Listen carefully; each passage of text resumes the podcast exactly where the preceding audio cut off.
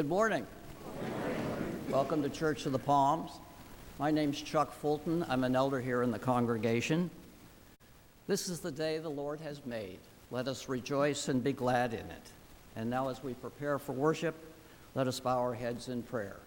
Let us pray. Hidden God, we worship you. By ourselves, we could not know you. No human wisdom can discover you. No argument lead to you. No enterprise reveal you. In the wealth of its knowledge, the world fails to find you. But you came to search for us in the frailty of a human life. You trusted yourself to the fragile faith of wavering disciples. We praise you that in our very weakness we can know you, that stumbling blocks become stepping stones, and the foolishness of the cross, the very truth that quickens us to life. Amen. And now, as we worship together, let our hearts receive His Holy Spirit. Let our ears listen to His word, and our voices be raised in praise to the glory of God.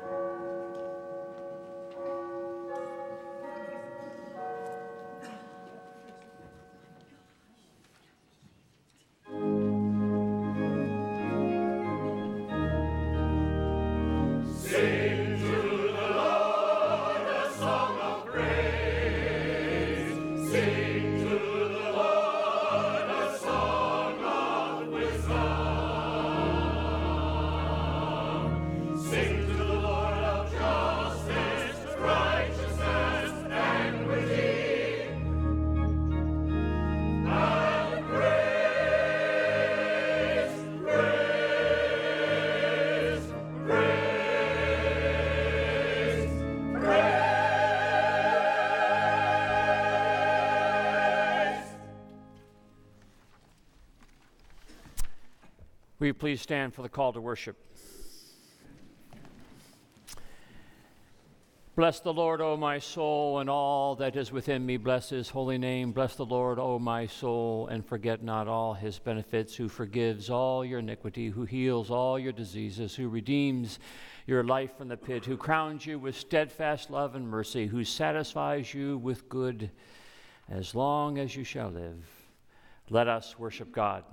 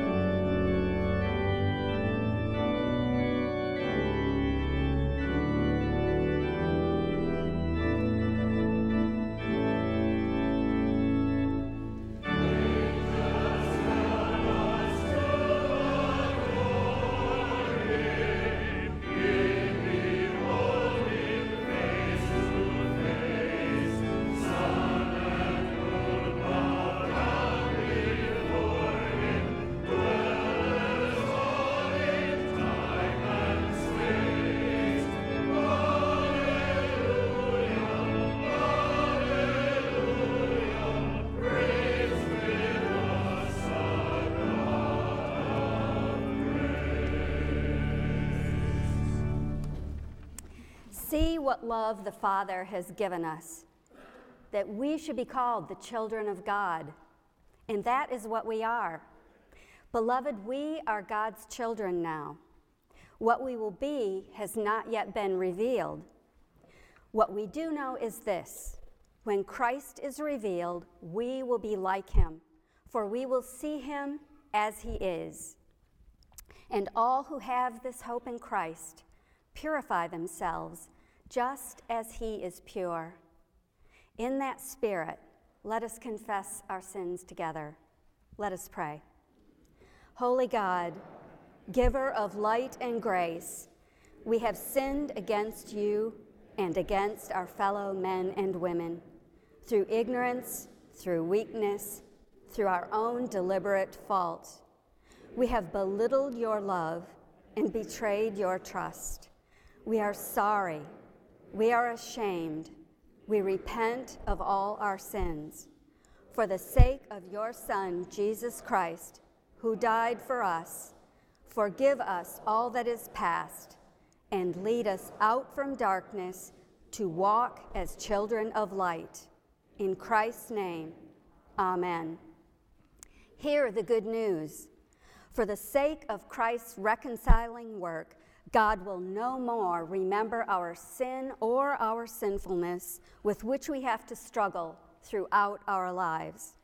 God graciously imparts to us the righteousness of Christ so that we may never come into condemnation. Friends, believe the good news of the gospel.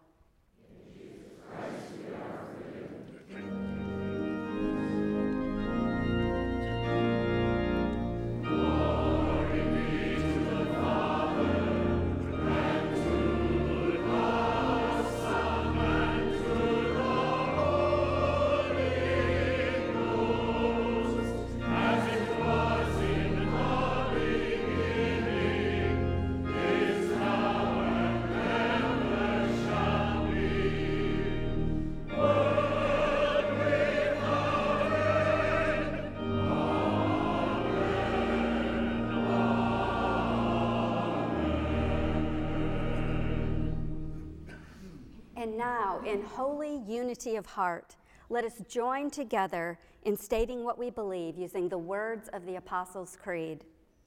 I believe in God the Father Almighty, maker of heaven and earth, and in Jesus Christ, his only Son, our Lord, who was conceived by the Holy Ghost, born of the Virgin Mary, suffered under Pontius Pilate, was crucified, dead, and buried he descended into hell. The third day he rose again from the dead. He ascended into heaven and sitteth on the right hand of God the Father Almighty. From thence he shall come to judge the quick and the dead. I believe in the Holy Ghost, the Holy Catholic Church, the communion of saints, the forgiveness of sins, the resurrection of the body, and the life everlasting. Amen. And now let us all warmly greet our neighbors.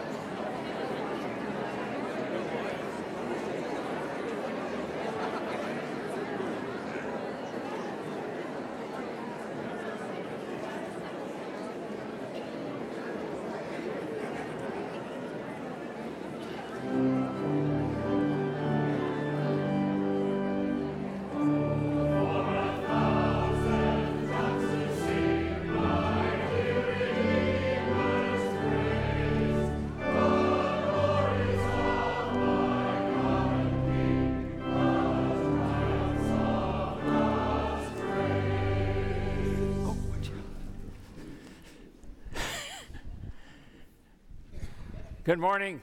Good morning. Welcome to Church of the Palms. Well, the Cubs are in the World Series. and Michigan's in the top five, so Jesus can come again. So that's. no, we're uh, grateful to be gathered here today as the people of God, have a little fun, and to, more importantly, worship our good Lord and to know the good Lord is here in our midst. We hope that you'll find this to be a place of welcome, especially if you're coming to us maybe for the first time or from a distance. We would love to welcome you and we would love to know your name. Fill out the friendship pads, which are in the pews. Those will be likely going by uh, shortly, and we hope that you'll have the chance to take note of uh, your neighbor and hopefully continue a conversation after our worship service today. Lots of uh, things are going on here at Church of the Palms. We are thick into our fall season, and we're looking forward to this Saturday, our uh, trunk or treat. This is uh, a chance when we get to cover the parking lot over there by Bee Ridge Road with uh, cars with their trunks open. Uh, and with little uh, depictions of biblical scenes to uh, welcome children from our community to enjoy a little trick or treat in a very safe environment, learn a little bit about the biblical story, and to have just a good old time. So we would love for you to help us out, and you can do that in three ways. Uh, you can go out underneath the tree uh, this after this morning, and you can grab one of these little cards, these trunk or treat cards, and give this to a neighbor. Perhaps you have some neighbors who have children, and uh, let them know about this great opportunity to come and invite and to be uh, part of our little celebration. Uh, you can do that. You could also bring some candy to the front office during the course of the week. We could use more candy to hand out to kids so we can give them a sugar high Saturday night before the sugar high on Monday night. And then also, uh, you can participate by bringing your car and opening up your trunk. We need 10 more trunks to fill out the parking lot.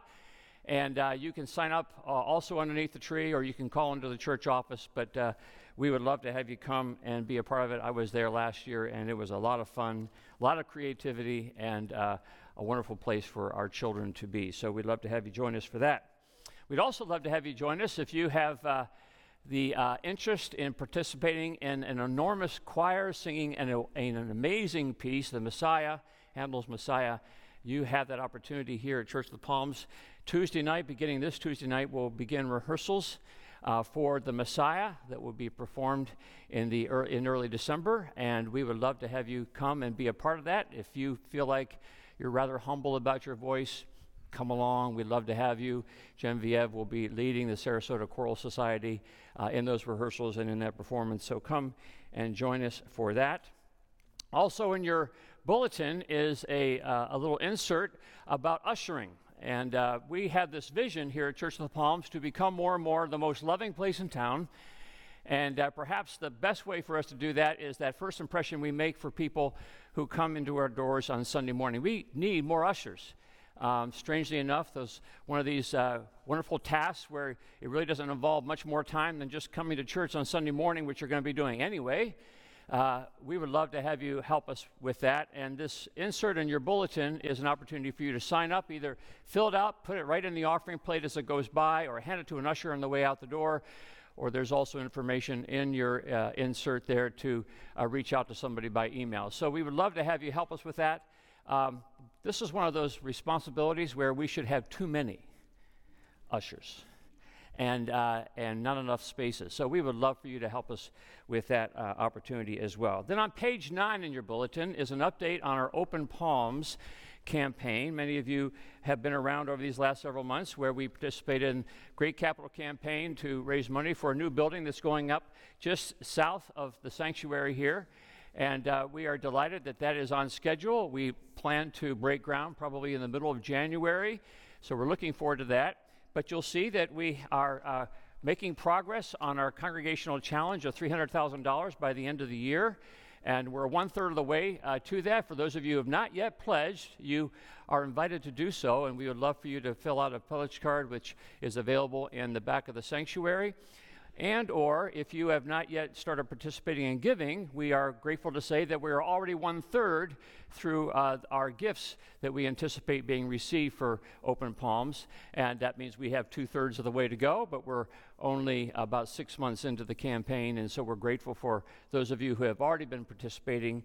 But we would love for you to uh, continue in that way. And if you've not yet had the chance to start uh, this is a perfect time to do that Many of you also heard this week that Dr. Bob Wyndham passed away, longtime member of our congregation and a great serv- servant in our community. And uh, we mourn his loss, our loss for his presence in our midst. And his service will be on November the 5th, Saturday, November the 5th, at 3 o'clock here in the sanctuary. So keep Lilia and her boys and their families in our prayers. Let us continue our worship.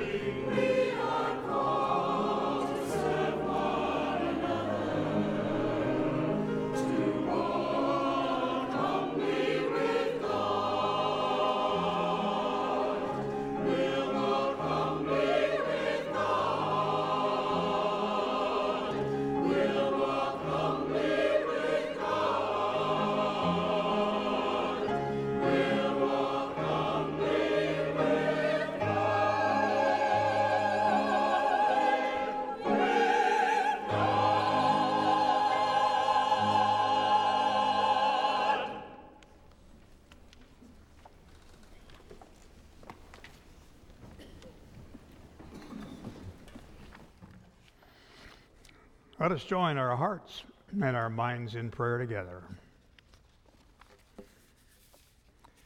Gracious God, we come to your house to worship you, prepare for the coming week, reorient our minds and our hearts in a world that is full of distractions. We're encouraged and strengthened as we sing and as we pray together and as we hear the message from your word. We are challenged to walk with you more closely. So we want to hear from you today, and we are needy people, and we want to seek your will and your way. Thank you for your faithfulness, your mercy, your grace. You're always there when we need you. You never have turned us away or failed us. You've never failed to fulfill your promises to us and to your world. In our troubles and trials, and when the road seems long, you've been right here with us and you've helped us. For all of this, we give you thanks and praise today. Thank you, Lord, for all you've done for us. But most of all, we want to thank you for who and what you are. We pray for the needs of our people today. We've all come with individual and personal needs. Maybe nobody on earth knows about the struggles and burdens they are facing, but you know, and you invite us to bring everything to you in prayer. So we reach out to you, and we know that you're already reaching out to us. We ask you to meet our needs this morning and give us assurance that you're answering our prayers. We pray for the many different kinds of physical needs, financial needs, emotional relationship needs, and for those who lost their loved ones this week. Whatever they are, Lord, we bring them to you because you can do something about them. We pray especially for wholeness and healing in our national life. Right now, it feels as if our nation is pulling apart. So many don't trust our leaders. We cannot find ways to work together for the common good. We allow the least among us to suffer and languish. We lose our children to gun violence. Remind us of our calling, of our common creed, we pray, that we are all together to ensure that every person counts and that all of your children deserve a country where not only life, liberty and the pursuit of happiness abound, but where destructive hatred is not prevalent in our discourse and in our social media. Resurrect uh, within us, we pray, a profound gratitude for our freedom and our security and the gifts that all citizens offer, and determine not to dismiss them, we pray, or take them for granted. You have put all of us here to make a positive contribution to our country, our families, our church. We pray that each one of us will allow ourselves to be used for the betterment of all. Lord, may peace and justice fill our land and indeed the whole world. We pray this morning for the escalating tension and violence in the Middle East and for places around the globe where people are victimized and safety is threatened, freedoms are denied, and life is treated as anything less than sacred. Oh, gracious God, grant us the yoke of Christ. Bind us together, tethered by your love, guided by your presence, bringing your kingdom more and more into this world. Help us, Lord, to put first things first. Help us to keep our priorities straight. Help us to seek first your kingdom and its righteousness, and then let the other things fall into their rightful place. Help us to make right choices that will count for eternity because it is for this kingdom, your kingdom, that we now pray using the words that Jesus taught us. Our Father, who art in heaven, hallowed be thy name. Thy kingdom come, thy will be done on earth as it is in heaven. Give us this day our daily bread, and forgive us our debts as we forgive our debtors. And lead us not into temptation, but deliver us from evil. For thine is the kingdom, and the power, and the glory forever. Amen. We have a wonderful opportunity to live out our faith tangibly, to support the work God is doing through us. So let us bring God's tithes and our offerings before him as the ushers come forward.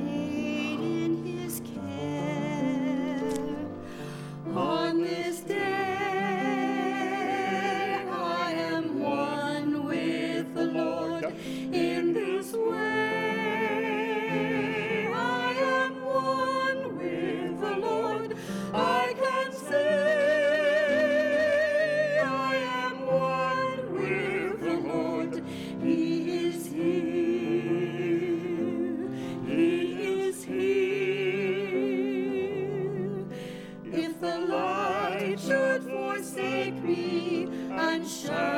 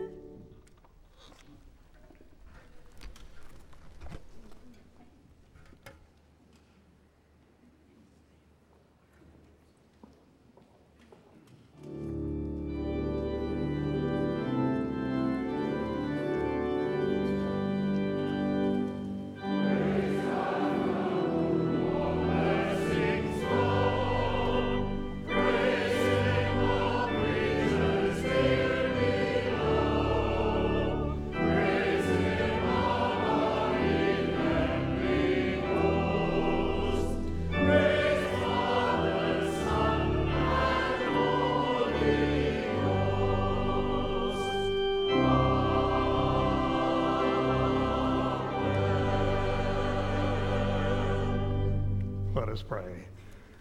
Lord, we bring this to you our tithes, our offerings, our love. In this upside down world of the gospel where what we earn is not nearly as important as to what we give away, we bring this to you in love and in appreciation for your grace in our lives. In the name of Christ we pray. Amen. You may be seated. And again, we're going to ask Carol and the children to come forward, one of whom is already here. She's always up there. Look, you got your pumpkin. Oh, this is great. Come on up. Come on up. Kids, kids, man, I've been, I had uh, 17 kids at my house, middle school and high school girls at my house this whole weekend. It was great, but this feels better. and a kitten. I think the kitten's more worn out than um, I might even be. um, so, anyway, I brought this. You guys know what this is, right? What is it? Maddie. We use it for what? Who uses one of these things? A heartbeat? Okay. Who uses it? A doctor and a Doctor. Right. What is it called? a stethoscope. Right. Right again. Okay. So, um, what does he use it for? He he listens to something. What does he listen to? Your heartbeat. Our heartbeat. So, so sometimes we look fine on the outside, but when we listen on the inside, our heart doesn't uh, isn't always right. Sometimes. So we usually go to the doctor once a year, and we go for a checkup. You guys know the routine. They listen to your. They listen to your. They look in your eyes. They look in your ears. They look in your throat. And then they get the stethoscope out and they listen to your heart to make sure that you've got a strong and healthy um, heartbeat. And if they hear something irregular, then they know that maybe you've got something in there that they could give you medicine for, or sometimes they might hear something that they might need to operate on. And in some cases, some doctors have figured out with a stethoscope that your heart is unhealthy and you could get a whole new heart gosh, that God, I'm so thankful that God gives us doctors that can heal our hearts when they don't work. So, anyway, in the Bible, we're talking about a man, and his name was David. Does anybody remember David? He was a shepherd boy, yeah, he was a shepherd boy, but God called him to be great and be a king. Remember, he was just a little shepherd boy, and he, what did he do? He fought someone. Who did he fight? Who did he fight? Goliath. Goliath, the big, the big, the big giant. Well, David knew that he had a heart problem, but his heart wasn't um, a problem that you could hear with a, a stethoscope. He, um, he knew that he had done some bad sins and some wicked things and evil things in God's sight, and he had he knew that he had some problems with his heart inside. So, what do you think God, what do you think he did? He went to someone that he knew could fix it, and that was God. So, David prayed to God, and he said, he went to God and he said, Oh God, I have sinned against you and done evil things in your sight. Create in me a clean heart and give me a right spirit. So sometimes we have, you and I have a problem with our heart. And we do things, we have things in our heart that aren't right. And um, things like jealousy and anger. Sometimes we have self control where we can't stop ourselves or things that we say that aren't quite right. And so we can do something about that in our heart. We might look nice when we come to church and everything, but inside our heart needs a little help. So we can do what David did, and we can go to God to look inside us and ask God to create in us a clean heart and renew a right spirit within us. Then God can go and fix it. Will you pray with me? Dear God, you see wonderful things in each of us, even when we sin and make big mistakes. You will find favor in us and wipe our hearts clean when we ask you to. Make our hearts right and fill us with a spirit to do good. We love you. Amen.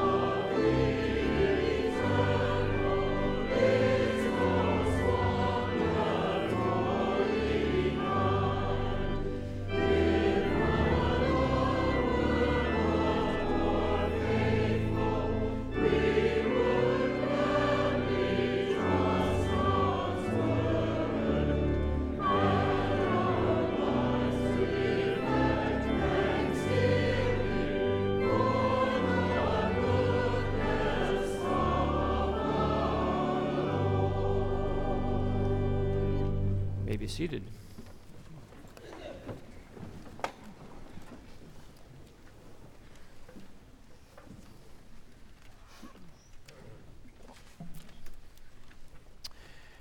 We have been following over these weeks of the fall what we call our narrative lectionary, which is a collection of readings that take us from the beginning of the Bible to its end and helps us to follow this grand sweep of the narrative of God's story, wondering about how we might participate in it and how God is participating in our own story.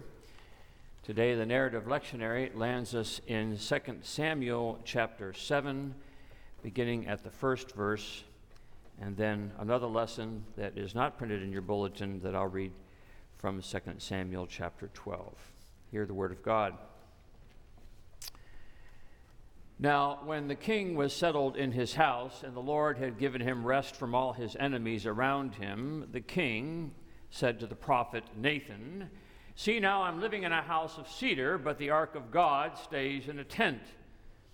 Nathan said to King David, Go, do all you have in mind, for the Lord is with you. But that same night, the word of the Lord came to Nathan Go and tell my servant David, Thus says the Lord, Are you the one to build me a house to live in? I have not lived in a house since the day I brought up the people of Israel from Egypt to this day, but I have been moving about in a tent and a tabernacle. Wherever I have moved about among all the people of Israel, did I ever speak a word with any of the tribal leaders of Israel, whom I commanded to shepherd my people Israel, saying, Why have you not built me a house of cedar? Now, therefore, thus you shall say to my servant David, Thus says the Lord of hosts, I took you from the pasture, from following the sheep, to be prince over the people of Israel. I have been with you wherever you went, and I've cut off all your enemies from before you, and I will make for you a great name, like the name of the great ones of the earth. And I will appoint a place for my people Israel, and will plant them, so that they may live in their own place and be disturbed no more, and evildoers shall afflict them no more, as formerly from the time that I appointed judges over my people Israel. And I will give you rest from all your enemies. Moreover, the Lord declares to you that the Lord will make you a house. And when your days are fulfilled and you lie down with your ancestors, I will raise up your offspring after you, who shall come forth from your body, and I will establish his kingdom. He shall build a house for my name, and I will establish the throne of his kingdom forever. And I will be a father to him, and he shall be a son to me. And when he commits iniquity, I will punish him with a rod such as mortals use, with blows inflicted by human beings. But I will not take my steadfast love from him, as I took it from Saul, whom I put away from before you. Your house and your kingdom shall be made sure forever before me. Your throne shall be established forever. In accordance with all these words and with all this vision, Nathan spoke to David. And then from 2 Samuel chapter 12. But the thing that David had done displeased the Lord. And the Lord sent Nathan to David. And he came to him and said to him, There were two men in a certain city, the one rich and the other poor. The rich man had very many flocks and herds, but the poor man had nothing but one little ewe lamb, which he had bought. He brought it up, and it grew up with him and with his children, and it used to eat of his meager fare and drink from his cup and lie in his bosom, and it was like a daughter to him. Now there came a traveler to the rich man, and he was loath to take one of his own flock or herd to prepare for the wayfarer who had come to him. But he took the poor man's lamb and prepared that for the guest who had come to him. Then David's anger was greatly kindled against the man.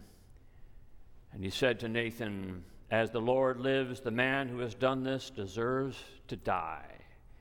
And he shall restore the lamb fourfold because he did this thing and because he had no pity. And Nathan said to David, You are the man. This is the word of the Lord. Let us pray. By your grace and through your mercy, we pray, O Lord, that you will allow these words to come to point simply to the word just read and ultimately to the word made flesh in Jesus the Christ. For we pray this in his name. Amen.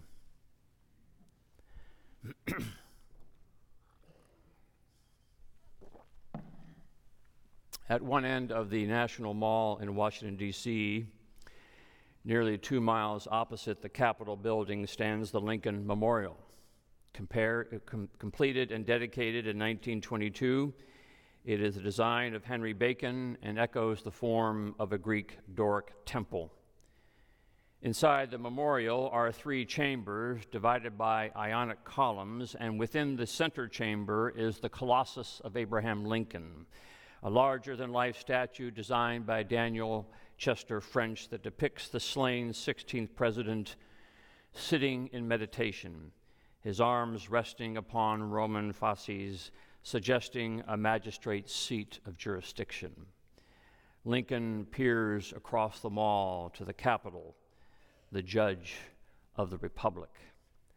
On opposite walls to his left and right, are words from perhaps his two greatest speeches, the Gettysburg Address and the Second Inaugural, each speech less than one half the length of this sermon. If the marbled Lincoln were to rise from his judge's seat, he would stand 28 feet tall, a towering giant, a transcendent figure, an iconic leader. To visit the memorial is to be taken with the homage paid by a grateful nation to one who, in the crisis of our history, stood in the breach, towered over time, and led us to pursue the better angels of our nature. No one, however, would find greater irony in the scale of this memorial than Abraham Lincoln himself. For in the four short years of his presidency, Lincoln often wondered if he was up to the task, if perhaps he was more a mistake of history than a man of history. Speaking to a gathering of Presbyterians midway through his presidency, Lincoln said this I was early brought to the living reflection that there was nothing in the arms of this man, however there might be in others, to rely upon for such difficulties, and that without the direct assistance of the Almighty, I was certain of failing. I sincerely wish that I was a more devoted man than I am. A year before the end of the war, Lincoln wrote to a Kentucky newspaper editor, Albert G. Hodges, and said, In telling my tale, I intend no compliment to my own wisdom. I claim not to have controlled events, but confess plainly that events have controlled me. At one point, he even wondered out loud if maybe God was on the other cause, uh, on the other side of the cause of slavery. Truth is, had it been Lincoln who held the sculptor's chisel, the figure he might have chiseled for himself would have been smaller than the smallest here today, and the material out of which he would have sculpted would not have been marble, but clay. But maybe that is what Daniel Chester French saw in the man from Springfield when he took up his chisel a simple man who rose to be larger than life, not out of his own self image, but a man who towered over time out of his own humility. Lincoln was never afraid to pause and consider the thought that he might be wrong. Socrates said, The unexamined life is not worth living. So there, the 16th president presides in his magistrate's chair the judge of the republic, there first to judge himself, to examine himself, to question himself. Search me, O God, and know my heart. Try me and know my thoughts. Those words of the psalmist are words about King David and for the people of Israel, there stands no less towering figure in the story of God and his people than King David. Strangely, the archaeology and historical records of the time outside of the pages of the Bible show no record of King David or little record. It is left for Israel to tell her own story about their favorite king a king who began his ascent to the throne through no design of his own. A young shepherd boy, the youngest of Jesse's sons, good with a slingshot, holds no aspiration for a higher office. But it is the discernment of Samuel that singles him out as God's chosen one for the throne. We don't have time to tell the tale of David's circuitous path to become king, but it shouldn't be lost on us that the path begins not with David aspiring, but with Samuel summoning.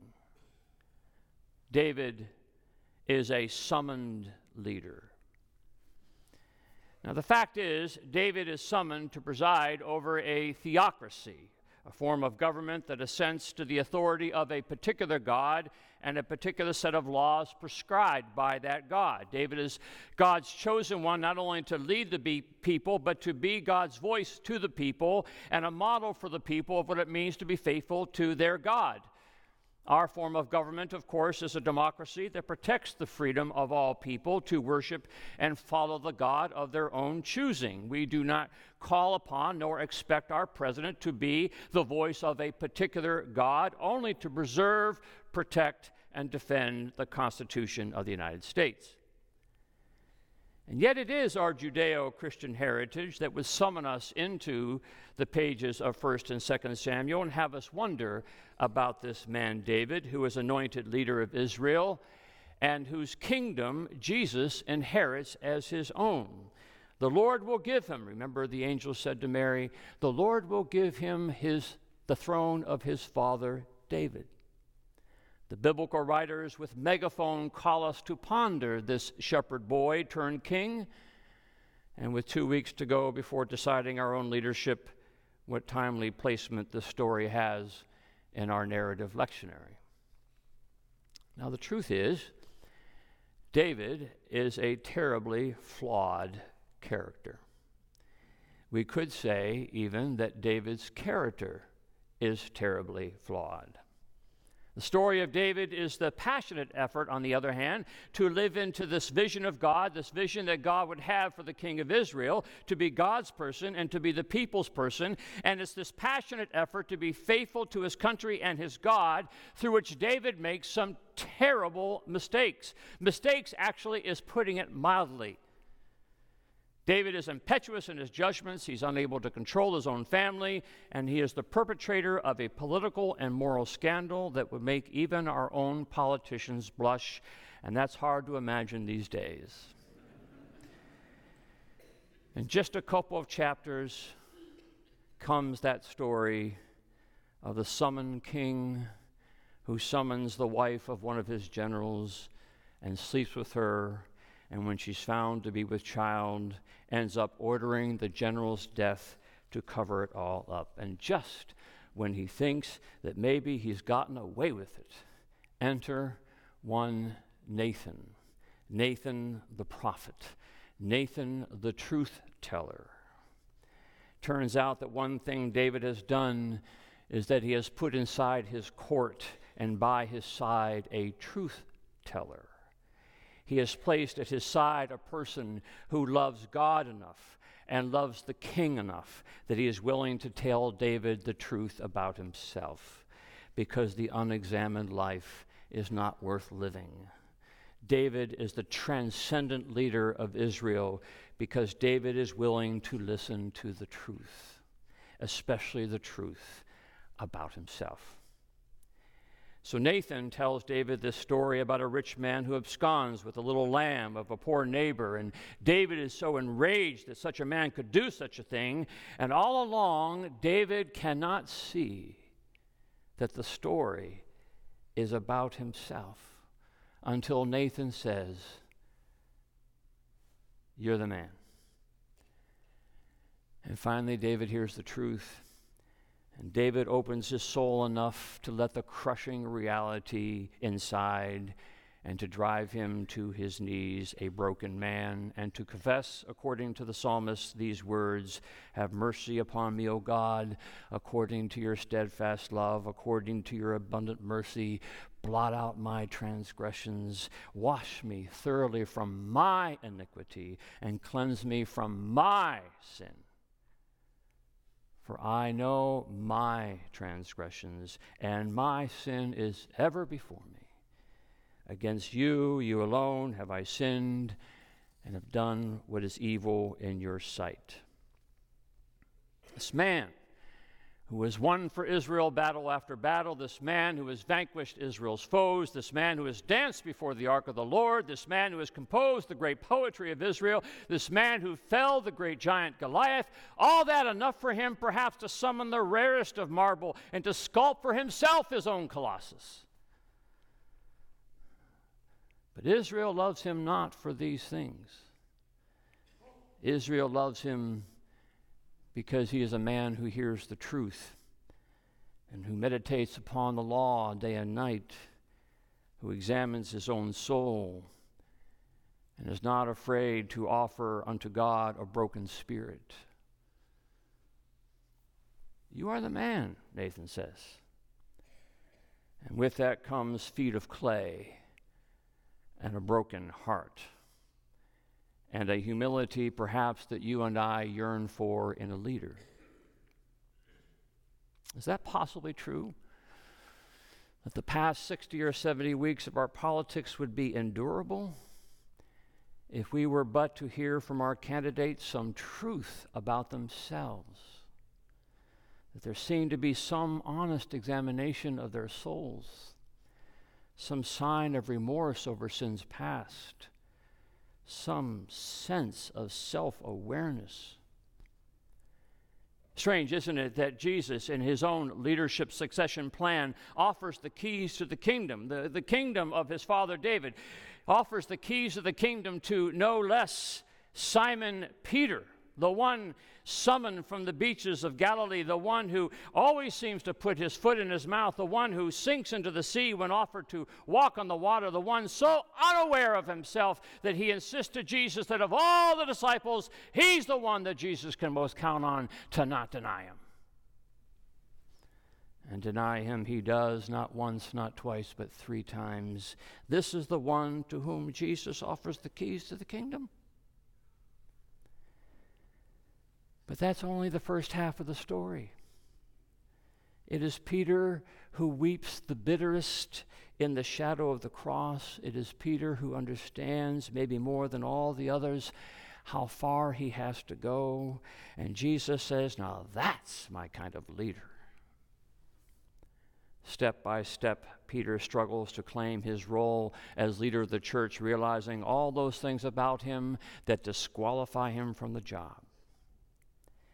And if tradition is to be believed, Peter insists that when it comes time for his own crucifixion, Peter insists that he be crucified not like his master, but be crucified upside down. And wouldn't you wonder if they took Peter to St. Peter's Square in Rome today and pointed him to the gilded halls of the Vatican and the murals and the paintings and told him that this was the Holy See and that it all stems from one man, one disciple. Who might this be? Peter would ask. And they would say, Oh, you, you are the man. Can you see him shake his head? Can you hear him say, Oh, I'm the man, all right. I denied him three times. The unexamined life is not worth living. And maybe that's what we yearn for in our leaders the examined life. Not a perfect life, not a sinless life, not a life that agrees with everything that we think, but an examined life one who might place within his or her court a truth teller, one who might listen when the truth is told, one whose arms alone he knows, she knows, are nothing to rely upon. Reinhold Niebuhr, one of the last century's great theologians, put it this way ultimately, evil is done not so much by evil people, but by good people who do not know themselves and who do not probe deeply. And can we hope for these things from our leaders if we do not hope them for ourselves? Are we not also being summoned? It's really what the whole story has been about, right? The Abraham and Moses and Samuel and David and Deborah and Mary and Ruth and Elizabeth and Peter and Paul. They're all summoned, aren't they, into this great story of God. And guess what? The first truth to learn is the truth about ourselves. It's the only way to get to the rest of the story of grace and mercy and justice and wisdom and righteousness. This examined life. Who in your life is telling you the truth? About yourself. Not the truth about Donald, not the truth about Hillary, but the truth about you. Not the cable talking head, but the one who will help you examine yourself, to discover yourself, and to understand maybe what little you understand, what little you might have right and how much we need the help of our Father in heaven, how much we need the help of each other, how much we even need the help from the one on the other side. To quote Niebuhr again, man's capacity for justice makes democracy possible, but man's inclination to injustice makes democracy necessary. America, America, God shed his grace on thee and crown thy good with brotherhood and sisterhood from sea to shining sea.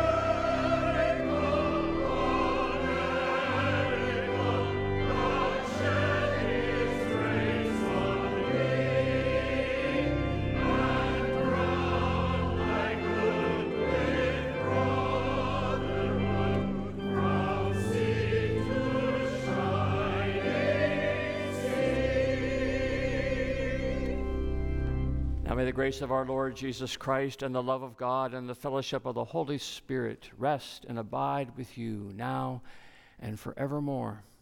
Amen.